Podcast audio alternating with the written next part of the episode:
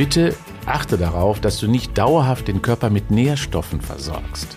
Der Körper braucht etwa vier bis sechs Stunden Pause zwischen den Mahlzeiten.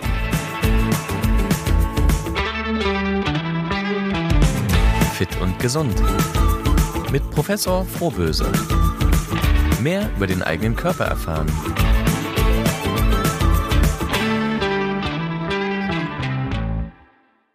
Hallo und herzlich willkommen zu unserer neuen Folge von Fit und Gesund mit Professor Frohböse. Ingo, du bist wieder da, wie schön. Ja, ich freue mich und äh, heute geht's ja wie immer um eines meiner Lieblingsthemen, um die Muskeln, um den Sport, um die Bewegung. Genau das ist das, was ich ja gerne erzähle. Und das Essen. Ganz, Ach, das ganz Essen, ja, das Essen. genau. Aber bevor wir damit anfangen, Hm. sag noch mal zwei, drei Sätze zu dir, bitte. Wer bist du, Ingo? 66 Jahre, Professor an der Deutschen Sporthochschule in Köln, seit vielen, vielen Jahren, Jahrzehnten schon fast und beschäftige mich immer mit dem Thema körperliche Aktivität, Bewegung und Sport. Wie hält das uns fit? Wie macht es uns gesund? Und wie können wir es nutzen, um wieder gesund zu werden? Und das mache ich eben gerade auch unter dem Aspekt, dass wir da viel mehr Forschung und Wissenschaft brauchen. Wir bilden und studieren an der Deutschen Sporthochschule, weltweit größte Sportuniversität sind wir ja aus. Und ich freue mich immer mehr, dass die Menschen erkannt haben oder auch erkennen, und dafür machen wir diesen Podcast ja auch, dass Bewegung extremst wichtig ist, um lange gut zu leben. Mein Name ist Anja Mattis, ich bin Redakteurin der Hör zu und ich freue mich, dass ihr alle zuhört. Ingo, gut gefrühstückt heute? Ja, das mache ich ja immer. Das heißt also, der, ein Tag ohne Frühstück gibt's bei mir in der Regel nicht. Und vor allen Dingen gibt's keinen Tag ohne Haferflocken, kein Morgen. Das heißt also, da bin ich, glaube ich, von Mama mit großgezogen worden. Das muss man wirklich sagen. Also ich esse immer Haferflocken. Haferflocken mit Wasser, das kenne ich noch von früher. Nee, nee, schon mit Milch. Ich mache das mit Milch. Ähm, und ich vertrage übrigens die Milch auch immer noch. Aber das mache ich immer gerne. Nee, Haferflocken mache ich. Und ich habe so immer so ein bisschen so ein paar Körnchen, die ich da reinwerfe. Ich bereite es mir also meistens abends vor. Da kommen mal ähm, irgendwelche Samen rein, Sonnenblumenkerne rein. Was immer reinkommt, sind Kürbiskerne beispielsweise. Leinsamen, Chiasamen, das variiert schon mal. Und trinkst du auch was vor dem Frühstück? Ja, in der Regel starte ich ja immer mit einem großen Glas Wasser, lauwarm meistens. Das ist so ein Ritual, was ich beginne, bevor der Tag quasi richtig startet. Bevor ich esse, ist so 20 Minuten vorher trinke ich dieses 0,3er Glas Wasser. Und das reichere ich häufig, gerade in den Sommermonaten, auch mit Zitrone an äh, oder auch schon mal mit Ingwer, indem ich da ein Stückchen reinwerfe oder rasple manchmal auch.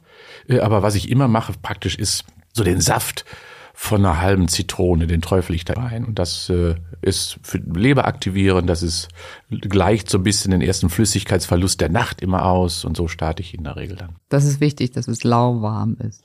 Ja, denn, denn lauwarm deswegen, weißt du, wir haben ja eine trockene Nacht und vor allen Dingen auch meistens einen leeren Magen. Und wenn es dann zu kalt ist, ja, dann ist das für den Magen einfach zu belasten. Und deswegen ist so handwarm so ein bisschen, ja. Das ist nicht unangenehm, also es ist nicht eine Brühe, so kann man sagen. Nee, es ist, ist immer noch ein bisschen frisch, aber es ist nicht kalt. Ich trinke immer morgens ein Glas Selleriesaft Ah, ja, ja, das ist auch nicht mit schlecht. Wasser. Irgendjemand hat mir mal erzählt, das sei gut für die Haut. Hast du nichts gemerkt? Ah, Doch, doch, doch, doch. Und das Allerwichtigste ist, man muss dran glauben. Und dann funktioniert das auch. Ja?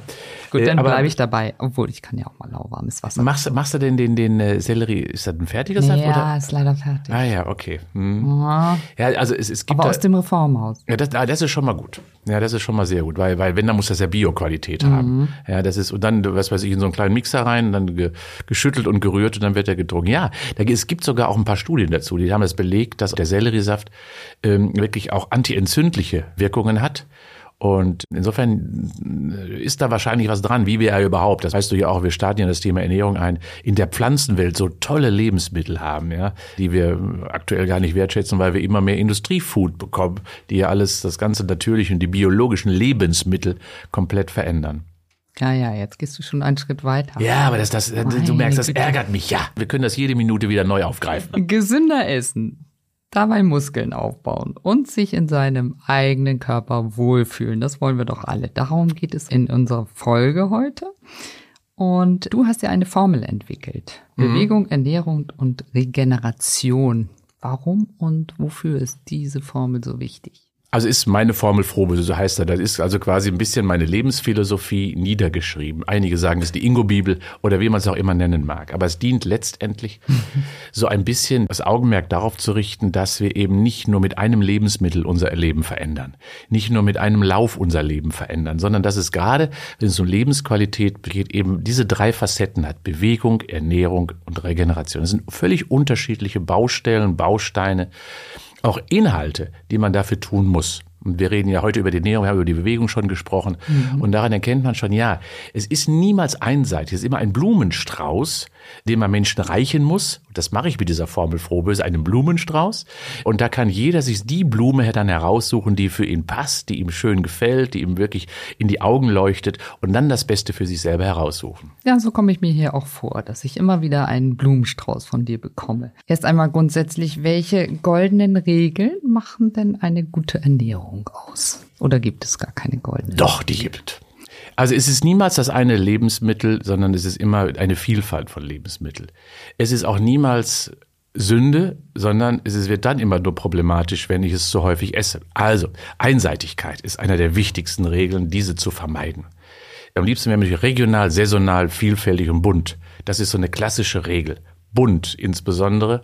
Für mich ist ein Skandal, dass, dass äh, immer noch das Kantinengericht Nummer eins die Currywurst ist. Ja, langweiliger geht es doch gar nicht. Oder andere, die immer nur Pizzen oder nur, nur Burger essen. Langweiliger geht es doch gar nicht. Also Vielfältigkeit. Wir müssen wissen, und das ist, glaube ich, die Botschaft, die ich gerne rüberbringen möchte. Wir essen ja etwa 1000 Kilogramm pro Jahr. Muss man sich mal überlegen. Eine Wahnsinn. Tonne. Eine Tonne. Und wenn da eine schlechte Qualität bei ist, dann rächt sich das natürlich. Wir machen uns bei jedem Autokauf auch immer Gedanken, was mache ich in das Auto rein? Und bei der Ernährung passen wir nicht auf? Das geht doch nicht. Das heißt also, diese eine Tonne, die wir essen, die muss höchste Qualität haben. Das heißt aber nicht teuer. Es fängt nicht beim Wildlachs an, nee, es beginnt bei der Zwiebel und bei der Bohne oder bei der Linse. Das ist für mich das Entscheidende. Jede Qualität jedes Produktes sollte auf einem guten Niveau sein. Dann mache ich alles richtig. Das heißt, der zweite Faktor ist Qualität. Und der dritte Faktor ist, mach bitte Pausen. Bitte achte darauf, dass du nicht dauerhaft den Körper mit Nährstoffen versorgst. Der Körper braucht etwa vier bis sechs Stunden Pause zwischen den Mahlzeiten damit er bearbeiten, verarbeiten, nutzen kann. Denn, und das ist ja leider der Fall, wir haben ja Angst, wir verhungern, wenn wir mal eine halbe Stunde unterwegs sind und haben nichts dabei. Wir nennen das in Köln übrigens Mümmeln. Schön. Mümmel heißt das in Köln. Und Mümmeln heißt ja, überall liegt was rum zum Mümmel. Hier ein Tütchen und da ein Schokolädchen und da ein Gummibärchen. Das ist nicht gut, äh, sondern wir brauchen vier bis sechs Stunden Pause. Das ist die eine Regel. Und wenn man dann noch etwas tiefer einsteigt, dann habe ich noch eine kleine Regel. Wir sollten nach dem Biorhythmus essen. Denn der Körper braucht ja nicht immer alles zur gleichen Zeit. Wir haben ja abends einen Baustoffwechsel, der beginnt nachts insbesondere dann alles wieder zu reparieren. Und wir haben tagsüber einen Energiestoffwechsel. Deswegen morgens energiegeladen, mittags nährstoffreich, abends eiweißreich. Dann gebe ich dem Körper immer das, was er denn benötigt. Also morgens beispielsweise mein Müsli, Kohlenhydrate, auch ein bisschen Fette dabei. Mittags bunt, vielfältig, Gemüse, Salätchen. Also schön alles gedünstet möglicherweise und abends eiweißreich. Tofu-Produkte, Sojaprodukte, Linsen, Kichererbsen, Hülsenfrüchte, all das oder eben Fisch oder Fleisch oder Eier oder Käseprodukte. Es gibt ja diesen Spruch, morgens essen wie ein Kaiser, mittags wie ein Edelmann, abends wie ein Bettler. Ja, aber, aber so vom Grundsatz her hast du ja da recht. Das, was viele ja machen, das bringt die aktuelle Zeit natürlich auch mit an, ja, dass häufig abends sehr spät noch gegessen wird. Die Menschen kommen sehr spät von der mhm. Arbeit zurück. Und diese, diese Biorhythmusveränderung, äh, die spiegelt sich dann auch in diesem falschen Essverhalten irgendwie wieder. Natürlich hat man Hunger abends. Aber wir müssen wissen, dass der Körper dann äh, ganz viel mit der Nahrung zu tun hat. Und wenn ich ihm dann nur das Falsche gebe, vielleicht zu fettig, vielleicht zu kohlenhydratreich, kann er beides nicht mehr gebrauchen. Oder ich gebe ihm Rohkost, kann er nicht mehr verarbeiten, weil das dauert ewig lange. Oder auch wenn ich ihm eine Gans gebe, beispielsweise, kann man sich vorstellen, was das bedeutet. Also zu viel und dann noch das Falsche. Das belastet natürlich dann wieder die Regenerationszeit, also der dritte Säule meiner Formel. Und deswegen heißt es ja abends in der Regel eiweißreich, aber früh, so früh wie eben möglich möglich. Und zwei Stunden vorm zu Bett gehen sollte auch die letzte Mahlzeit eingenommen sein. Mhm. Komm noch mal aufs Frühstück zu sprechen. Ja. Bei mir ist es so, dass ich natürlich am Wochenende, ich freue mich auf das Frühstück, weil ich endlich Zeit habe, mit meiner Familie frühstücke, reichhaltig frühstücke, Brötchen sind dabei, das gekochte Ei. Hm. Und ich weiß ganz genau, dass ich danach ein Völlegefühl habe und es mir eigentlich nicht gut tut. Wie ist das denn mit, ja, warum diesen, mit diesen Ritualen? Na, es ist beim Frühstücken finde ich schon auch schön. Frühstück, Die Macht der Rituale, ja, oder? Ja, ja, natürlich. Rituale sind natürlich auch wichtig. Aber weißt du, das, was ich erlebe, und das musste man auch mal hinterfragen. Ich habe ja schon mal erzählt, vorhin in meinen ersten Sätzen, dass man vielfältig essen sollte. Mhm. Ja. Und ich weiß, dass viele Menschen jeden Morgen Erdbeermarmelade essen und bei Kirschmarmelade schon zurückziehen. Ja. ja die ist zwar auch rot, aber dann schon wieder sagen, ne. Es ist in der Tat Vielfalt. Denn, wie ich schon mal gesagt habe, der Körper bekommt ja Nahrungsmittel und die verändern ihn ja. Und wenn du ihn veränderst, dahin geht, dass du immer das Gleiche isst, dadurch passiert das nämlich, wird er sich in eine bestimmte Richtung anpassen. Und dann kann er eine andere Richtung nicht mehr gut nutzen, verarbeiten, einsetzen. Das heißt also, immer das Gleiche führt zu einer einseitigen Entwicklung, zu einer Ritualisierung auch der Stoffwechselprozesse. Und wenn du dann beispielsweise mal im Ausland plötzlich frühstückst und bekommst dann ein Porridge oder ähnliches oder irgendwas ganz anderes, dann kommt der Körper da nicht mit klar. Und das heißt also, äh, wir haben ja in unserem Darm beispielsweise so eine Multikulti-Gesellschaft an Bakterien. Isst du aber einseitig immer identisch, dann verändert sich diese Kultur. Die eine, die häufig genutzten, werden dominanter und die anderen verschwinden praktisch, wie so ein Verdrängungswettbewerb. Und dadurch hast du dann eben doch deutlich eingeschränkte Ressourcen, auch den Organismus quasi vielfältig, den Stoffwechsel vielfältig zu nutzen, einzusetzen und anzuwenden. Das heißt, Ritualisierung okay, aber ein paar Variationen musst du zulassen. Eieiei, da kommt ja einiges auf mich zu. Ich glaube, ich muss was ändern. Ja, du sollst nicht nur statt Rührei dann Spiegelei essen, das reicht nicht aus. Das, das wäre zu wenig. Äh, wenn, dann müsstest du dir schon mal Gedanken, also nehme ich mal völlig anderes Korn, ein anderes Mehl, eine andere Brotsorte. Nehme ich mal eine andere Käsesorte beispielsweise mit mehr oder weniger Fetten oder Protein und schon verändert sich das System wieder. Es müssen nicht die großen sein. Natürlich gibt es so ein kleines Fenster auch der Kulinarik, was wir natürlich auch haben. Aber Veränderung macht auch äh, bei den Ritualen immer Sinn. Stimmt das wirklich? An apple a day keep the doctor away. Hm. Tja, ist der Apfel als Symbol für einen gesunden Lebensstil längst hinfällig? Ja, hinfällig. Wir haben es damals richtigerweise gesagt und gebraucht, als die Lebensmittel und auch die Versorgung eben noch nicht sehr vitaminreich und sehr, ähm, ja, sehr qualitativ hochwertig war. Deswegen brauchte man das damals, indem man diesen Satz gesagt hat, also okay, du brauchst Vitamine, du brauchst bestimmte Spurenelemente und da ist der Apfel das Synonym für. Und mittlerweile wissen wir, nein, wir haben alle Möglichkeiten heutzutage, uns vernünftig zu ernähren. Und das macht auch nicht nur der eine Apfel aus. Und das müssen wir auch einfach wissen, dass nicht der eine Apfel alles gut macht, nicht der eine Salzkonsum es wieder alles schlecht macht beispielsweise. Nee, es ist immer eine Frage der Dosierung und der Häufigkeit, wie du schon sagst, der Rituale. Ja, und wenn ich das auch jeden Tag einen fruktosereichen Apfel essen würde, hätte ich auch ein Problem. Ja? Äh, oder jeden Tag eben nur eine Grünkernschnitte esse, das wäre, hätte ich auch ein Problem, weil ich eben den Körper nicht optimal stimuliere. Der braucht Stress und Stress heißt immer auch Veränderung. Und Veränderung insbesondere auch beim Essverhalten, das sollte immer sein. Hängt ja dann vom Apfel ab wahrscheinlich. Ja, das, das natürlich. Die Grünen sind da immer besser als die Roten. Das muss man ganz klar sagen. Wichtig ist, dass die Vitamine ja unter der Schale liegen, also niemals schälen, mhm. wenn man ihnen zu sich nimmt. Und vor allen Dingen dann immer eher zu den Grünen tendieren, weil die, Granny Smith oder wie, wie die heißen so, ne, glaube ich, die Grünen, äh, weil die ein bisschen saurer sind und weniger Fructose haben. Denn gerade Fructose haben wir in unserer Zeit ziemlich im Überfluss. Überall setzt die Industrie das als Zuckerersatz ein.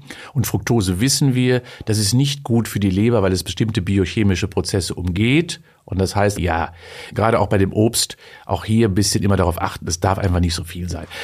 Auch hier nochmal ein kleiner Exkurs vielleicht. Bin ja häufig im Hotel auch morgens, wenn ich schon mal was esse dort. Und da sehe ich immer viele Menschen, die machen sich einen großen Obstteller. Mhm. Ja? Und wenn sie das jeden Morgen machen würden, dann ist das eine, wie eine Tafel Schokolade die man gleichzeitig essen würde, weil so viel Zucker kommt in den Körper über dieses Obst hinein. Und dementsprechend Vorsicht. Ja? Obst ja, aber immer nur als Topping, als kleine Beilage, aber niemals als Hauptmahlzeit, weil es ist Zucker in, in maximaler Quantität und weniger in Qualität. Ja, das ist ein gutes Thema, Zucker. Ja. Wenn man sich so die Ernährungspläne der, der Profisportler anschaut, mhm. zum Beispiel von Djokovic, dem Tennisspieler. Oh ja. Nummer eins, wie immer, seit genau. vielen Jahren. Oder Cristiano Ronaldo, dem Fußballer. Das ist natürlich jetzt nicht maßgeblich für uns Freizeitsportlerinnen, mhm. aber eins fällt ja doch auf. Sie verzichten auf Zucker. Also Zucker ist tabu, ein Teufelszeug, oder? Nein. Okay. Nö, ähm, wir essen ja Kohlenhydrate. Kohlenhydrate ist ja Zucker. Wenn wir über Zucker reden, meinen die meisten ja immer einfach Zucker. Richtig, der ist blöd. Und da lässt die Industrie sich ja immer neue Dinge einfallen, uns ähm, ein neues Zuckerprodukt auf dem Beipackzettel irgendwie, was, was wir da nicht verstehen, zu schreiben. Aber grundsätzlich ist Zucker ja ein Lebensmittel. Und das kennen wir ja beispielsweise, wenn wir mal arbeiten, vom Computer sitzen und plötzlich müde werden und geben dem Körper dann mal ein kleines Stückchen Schokolade, das funktioniert ja. Daran sieht man schon. Mhm. Schnelle Energie ist immer Zucker, weil es sehr schnell zur Verfügung steht. Nur diese ganzen Mengen, die wir an Zucker zu uns nehmen, das ist das Problem. Wir brauchen Zucker und das am besten jeden Tag, nur nicht als Zusatzstoff der ist sowieso in vielen Kohlenhydraten, die wir essen, weil der Körper zerschnetzelt ist ja. Nur darauf achten müssen, wir brauchen nicht diese Unmengen, die wir bekommen. Und deswegen, was die Sportler machen, ja, richtigerweise, sie reduzieren das und nehmen keinen zusätzlichen Zucker, also keine mhm. Süßigkeiten, keine Limonaden, keinen Kuchen. Aber trotzdem kommen sie natürlich auf ein ausreichendes Maß an Kohlenhydrat. Ist, ist der Mastersprit der körperlichen Leistungsfähigkeit immer noch. Kohlenhydrat ist auch ein gutes Stichwort. Auf das gute alte Brot, das hast du ja schon angesprochen, das hat eigentlich ausgedient, ne? Low Carb. Low Carb äh, kompensiere ich ja natürlich mit, mit anderen Energieformen. Da muss ich etwas mehr Fett nehmen, weil ich brauche die Energie. Das ist ja nun mal so. Mhm. Also ich gehe beim Zucker von maximal 25 Gramm pro Tag aus. Das ist das eine. Das ist so ungefähr, das sind sechs Teelöffel. Ich weiß, dass viele in ihrem Kaffee ja auch schon viel Zucker trinken. Ne? Mhm. Ähm, hineintun muss man einfach wissen. Und in jedem, in jeder Limonade sind ja viel, viel, viel, viel mehr zum Beispiel drin an Zuckerwürfel. Genau das ist das Problem. Und das ist vielleicht eine kleine Geschichte, wo wir gerade über Brot sind. Es gibt eine Kette, eine Fastfood-Kette in Deutschland, die hat ein Brot herausgebracht, was sie aber nicht mehr Brot nennen dürfen. Ab sofort. Warum? Weil in diesem Brot 10 Gramm Zucker, also 10 Prozent Zucker drin sind. Ich frage mich, was soll Zucker im Brot? Und daran sieht man schon, die verführen uns gerade bei den Industriefoods eben mhm. sehr, sehr stark mit Zucker. Es muss ja nach etwas schmecken. In Deutschland sind übrigens nur zwei Gramm erlaubt, wobei ich mich auch frage, in keinem Sauerteigbrot ist überhaupt Zucker drin. Aber die erlauben es.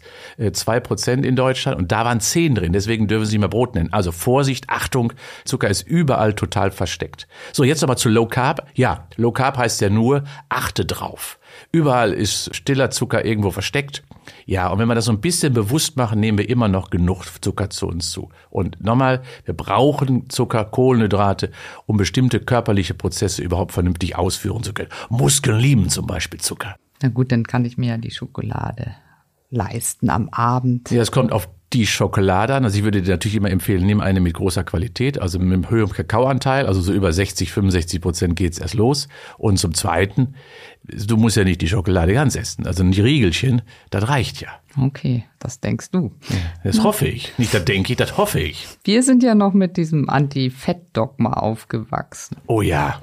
Hm, Gibt's Wir haben ja gelernt, noch. alle Fette sind böse, machen dick und krank. In der Tat ist es so, dass wir etwa 30 Prozent, das weiß die äh, Deutsche Gesellschaft für Ernährung, ungefähr an Fetten benötigen. Und bei uns ist es so, dass wir in der Regel im Augenblick immer noch so ein Fettdogma haben. Es gibt ja viele fettreduzierte Produkte weil wir sehr kalorienorientiert immer denken. Wir denken immer, wir müssen Kalorien einsparen. Und da sind die Fette die Bösen, richtig in der Form, weil in Fetten, ein Gramm Fett hat nun mal doppelt so viel Energie wie ein Gramm Kohlenhydrate. Das ist nun mal so. Und deswegen hat man gesagt, oh, die Fette sind böse. Nein, sind sie nicht. Und ich freue mich darüber.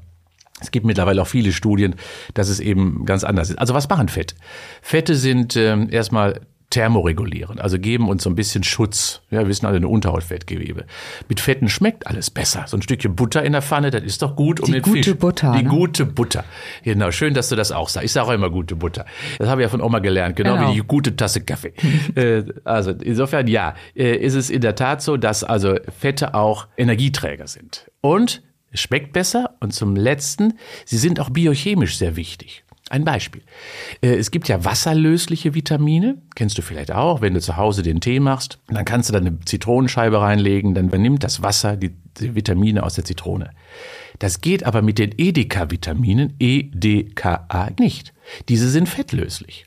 Heißt also, du musst immer Fette mit dabei konsumieren, damit quasi das Vitamin überhaupt bearbeitet werden kann. Also wenn unsere Hörer, Hörerinnen sich zum Beispiel entscheiden würden, Vitamin D zu konsumieren, substituieren in den Wintermonaten, was ich gut finden würde, mhm. dann kann man das nicht mit Wasser trinken dann muss man das immer irgendwie mit Öl kombinieren, weil sonst landet das einfach im Porzellan oder dass ich es genutzt habe. Das ist spannend. Also die EDK-Vitamine kann man sich merken. Das sind fettlösliche Vitamine und die werden nur verarbeitet im Körper mit Fetten. Siehst du, das wusste ich bei Vitamin D nicht. Mhm. Eine Mohrrübe esse ich immer mit Öl oder Fett. Das ist, ist ja Vitamin A, genau, ja, da passt genau. das auch. Aber auch wie Vitamin E hat ja viel mit Sauerstofftransport zu tun. Auch da ist es wichtig, auch antioxidativ. Ja, ist eine der besten Antifalten-Theorien ja auch, die dahinter stecken, weil das wird genutzt dafür. Ja, immer nur mit Fett, sonst funktioniert es nicht. Deswegen sind Fette wichtig. Aber vielleicht auch hier nochmal einen kleinen Alltagstipp. Mhm, wir, wieder gern. Wir sollten einen Ölwechsel machen. Häufig. So wie wir das vom Auto kennen, ja? Äh, warum ein Ölwechsel? Da kann ich dir sagen, weil auch hier heißt es immer mal andere Öle, Butter, Fette zu nehmen. Beispiel. Wir sollten mal zwischen Raps- und Olivenöl wechseln oder mal ein Sonnenblumenöl nehmen oder auch mal eben äh, Butter oder Schmalz variieren oder und, und, und. Auch die guten Fette schon mal aus ruhig einem fetten Fisch, aus einer Makrele, einer Ölsardine oder einem Lachs nehmen oder aus Nüssen oder aus vielleicht Hanfsamen oder ähnlichen Dingen. Also Variation. Wichtig ist nur, wir müssen darauf achten, dass wir eine ausreichende Qualität und mhm. Quantität an ungesättigten Fettsäuren haben, also insbesondere die Omega-Fettsäuren. Und wir sollten vor allen Dingen verzichten eben auf ja Transfette, die die Industrie und so in den Pizzen, in den Fertiggerichten immer darbietet. Die braucht der Körper nicht, weil die kann er nicht nutzen. Aber alle anderen sind gute Fette, die brauchen wir eben zum Beispiel für unsere Edeka-Vitamine. Und woran erkenne ich dann das hochwertige Öl zum Beispiel? Ja, da kann man draufschauen. Es gibt auch Statistiken, welche welche Öle sind eigentlich die besten. Und von den gesundheitlichen Werten übrigens ist das Rapsöl das bessere Fett im Vergleich zu Olivenöl. Schmeckt anders, aber es hat ein schlechtes Image. Bei Olivenöl denken wir immer an den äh, dunkel gebräunten Sizilianer unterm Olivenbaum und dem flimmernden Olivenblättern da. Und beim Rapsöl denken wir immer an Traktorbenzin oder gelbe Felder an der Autobahn. Ja, also insofern ja, äh, das ist Image. Rapsöl hat eine wunderbare Qualität, was gesundheitliche Werte betrifft. Gut zu wissen. Wer hätte das gedacht? Du hast es ja schon am Anfang angedeutet.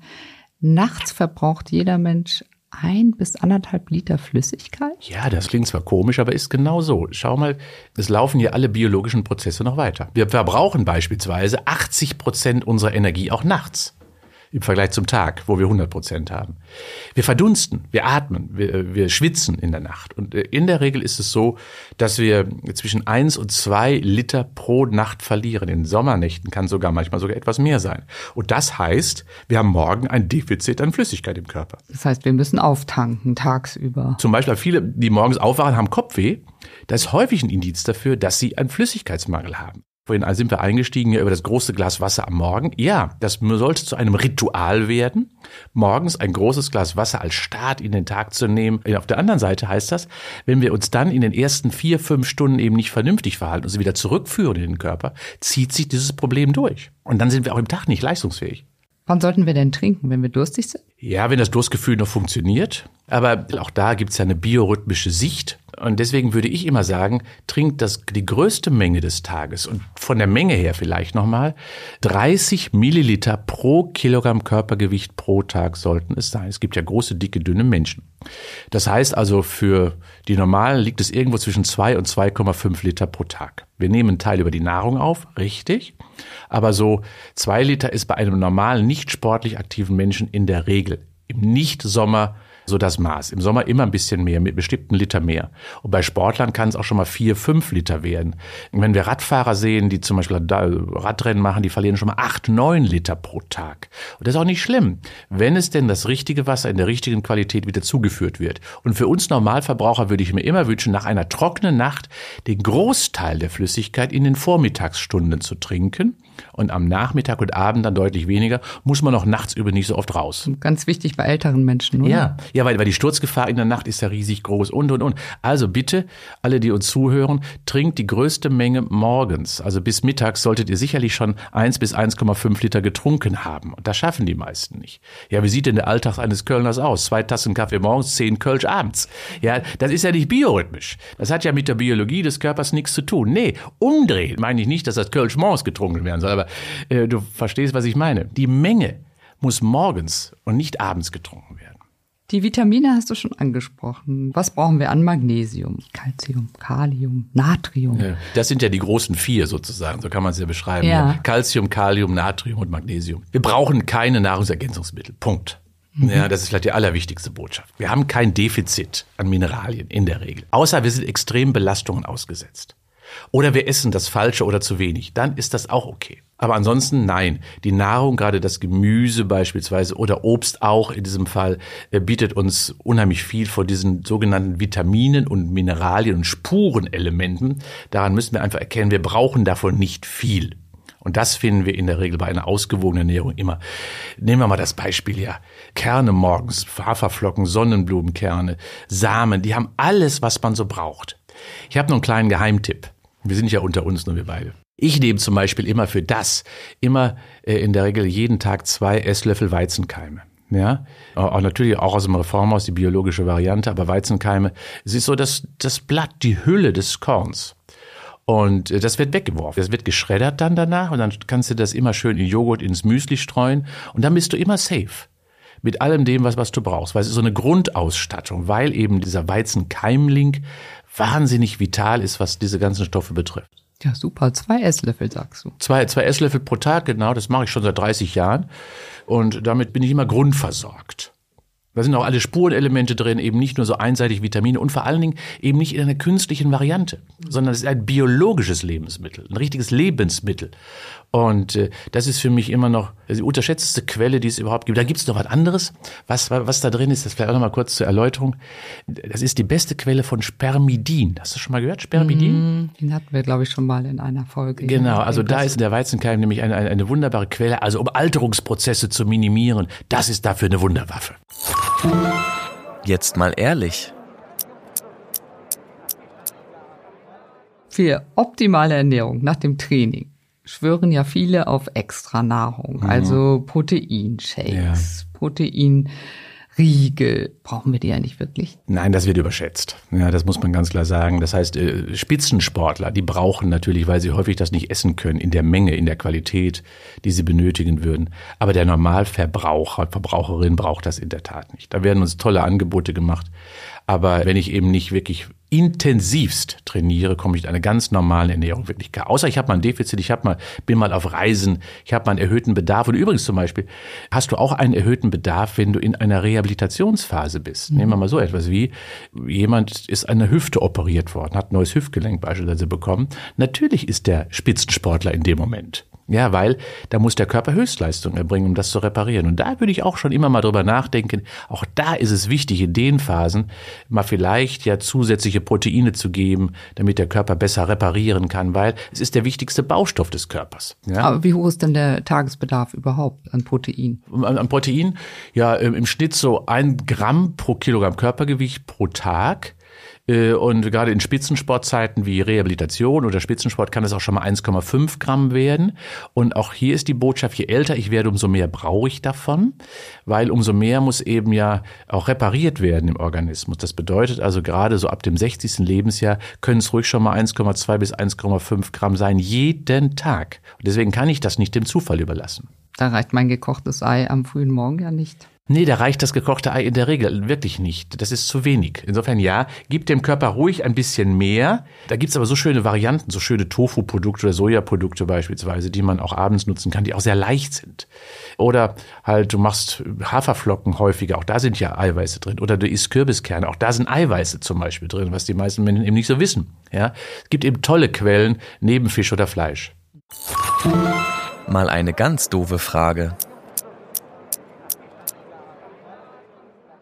Warum ist es bloß so schwer, mit Bewegung abzunehmen? Da quäle ich mich monatelang, schwitze im Fitnessstudio, mit anderen jogge, im strömenden Regen und am Ende stelle ich fest, an der Waage verändert sich nichts und an meinem Körper schon gar nicht. Also, was ist die Krux? Ja, die Krux ist, dass du zu viel Erwartung an die körperliche Aktivität und zu viel Hoffnung hegst. Also vielleicht auch die schlechte Botschaft für alle da draußen. Mit Sport nimmt man nicht ab. Der Reiz des Sportes ist viel zu gering. Wenn wir es nämlich nur auf Kalorien reduzieren, was ja viele machen, dann ist das einfach zu wenig, was wir beim Sport verbrennen. Um mal ein Beispiel zu sagen. Ein Kilogramm Körperfett hat 7000 Kilokalorien. Und nimmt man sich zum Beispiel mal vor, man möchte fünf Kilo abnehmen, dann wären das 35.000 Kilokalorien, die man abnehmen oder verbrennen möchte über Sport. Wenn ich jetzt in der Relation mal eine Stunde Nordic Walking mache, verbrenne ich 300 Kilokalorien. Fahre ich eine Stunde langsam Fahrrad, verbrenne ich 250 Kilokalorien. Das ist ein Schokoriegel. Wenn überhaupt. Daran siehst du das. Also die Relation zu verbrennen über Sport gelingt eben nicht. Aber und jetzt müssen wir doch nochmal das Positive für die sportliche Aktivität sagen. Der Körper wird dadurch verändert. Und das bedeutet nämlich, dass der Körper langfristig und nachhaltig sich auf eine andere Verbrennungsstufe einstellt. Also er wird intensiver verbrennen können. Und das ist der Effekt des Sports. Also vergiss das Kalorienverbrennen, sondern stelle den Körper um, verändere ihn. Das ist das eigentliche, was der Sport macht. Nun ist es bei mir so, dass ich gerade nach dem Sport eben oft Heißhunger auf Süßes ja. und Fettes. Trink doch ein Glas Wasser dann hat sich das erledigt, ja. Ah, okay, denn, denn du musst, du musst sowieso mit erst. Mit deinem Wasser, Mensch. Ja, morgens und nach dem Sport. Wir sind doch alle wie eine Gurke. ja. ja, also, also, also wird dem auch gerecht. Wir haben, wir, wir haben 60 Prozent Wasser in uns. Also, und so, so eine Gurke braucht immer Wasser. Das ist nun mal so. Also, dann ja. kann ich dieses Sättigungsgefühl trainieren, indem ich Wasser trinke. Weil natürlich der, das Wasser als Volumen erstmal dem Körper auch einen Reiz gibt, einen Dehnreiz gibt im Magenbereich. Ja. Und da ist der Heißhunger relativ schnell weg. Aber ich gebe dir auch auf der anderen Seite recht. Natürlich hat man dem Sport manchmal manchmal wirklich einen erhöhten Bedarf nach etwas. Und das ist auch ein gutes Signal. Man muss es nur im Griff haben und dann sagen, gut, wenn ich jetzt mal kurz ein bisschen Kohlenhydrate nachtankeln muss, was durchaus sein kann, wenn du intensiv Sport getrieben hast, dann mach das auch ruhig. Wichtig ist nach dem Sport eine Kombination aus Proteinen und Kohlenhydraten zu essen. Viel wichtiger ist also das Protein, damit wieder aufgebaut werden kann, auch das repariert werden kann. Und das immer angereichert mit ein bisschen Kohlenhydrat wäre genau die richtige Strategie. Vielleicht als Beispiel, man nimmt einen Magerquark mit ein bisschen Marmelade drauf. Ja, so hat man beides. Man hat gute Proteine äh, über den Magerquark und dann wiederum ein bisschen Stimulus über das Süße quasi, damit die Proteinsynthese, also der Aufbau des Proteins angeregt wird. Das wäre dann die richtige Maßnahme. Also ist sättigendes oder eben füllendes. Das Eiweiß ist immer sättigender als das Kohlenhydrat. Also du brauchst dann nach dem Sport keine schnelle Energie, nur unterstützen vielleicht die schnelle Energie, damit es im Körper schneller bearbeitet wird. Let's Fitness. Die kleine Übung für zwischendurch.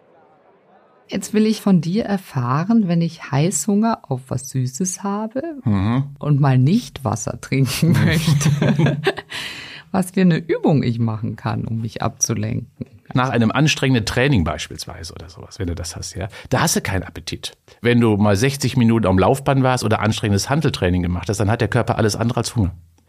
Das heißt also, intensiviere dein Training ein wenig und dann hast du die nächsten zwei Stunden wirklich Hungerpausen weil äh, dann ist der Appetit wie verschwunden. Ich kann dich heute nicht davon überzeugen, uns noch eine kleine Übung vorzustellen. Doch, oder? natürlich. Übung kann ich ja immer machen.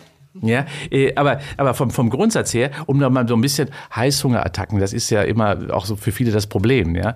Das heißt also, belaste dich, dann geht das auch wieder weg. Und trink ein Glas Wasser, dann ist das auch alles wieder gut. So, jetzt zurück zu deiner Übung, ja. Das, was ich mir vorstellen könnte, ist, eine Beweglichkeitsübung heute mal zu machen. Wir haben ja viel trainiert, in Anführungsstrichen, mit Worten schon. Und ich würde gerne die Wirbelsäule sehr flexibel halten. Und das ist auch wirklich notwendig. Und dazu setzen wir uns einfach aufrecht auf einen Stuhl, der hat keine Lehne, ja, und dann neigen wir uns ganz weit nach links runter und greifen auf den Boden. Das gleiche machen wir rechts.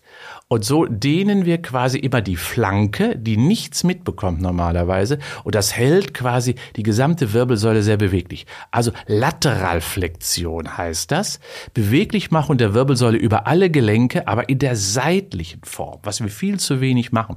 Und dadurch lernen wir dann später auch besser zu rotieren, zu drehen, Drehbewegungen viel besser auch zu kontrollieren. Das sollte man immer machen. Also gucken, komme ich mit der Hand bis auf den Teppich, komme ich wieder hoch, gehe auf die andere Seite und das habe ich wieder eine Kombibewegung. Die eine Seite wird gedehnt und die andere Seite wird wieder gekräftigt, weil ich muss ja wieder hochkommen und insofern eine sehr schöne Übung auch für die Rückenmuskeln. Und wie oft mache ich das dann? Also Beweglichkeit kann man so häufig machen, wie man denn möchte, aber es reicht sicherlich so 10 bis 15 Wiederholungen rechts und links. Das war heute wieder sehr aufschlussreich. Ich werde morgen früh kein Brot mit Käse und Erdbeermarmelade essen. Aber du trinkst ein Glas Wasser. Und das ich auf jeden Fall. Ich freue mich auf das nächste Mal. Ich auch. Tschüss, Tschüss. aus Hamburg.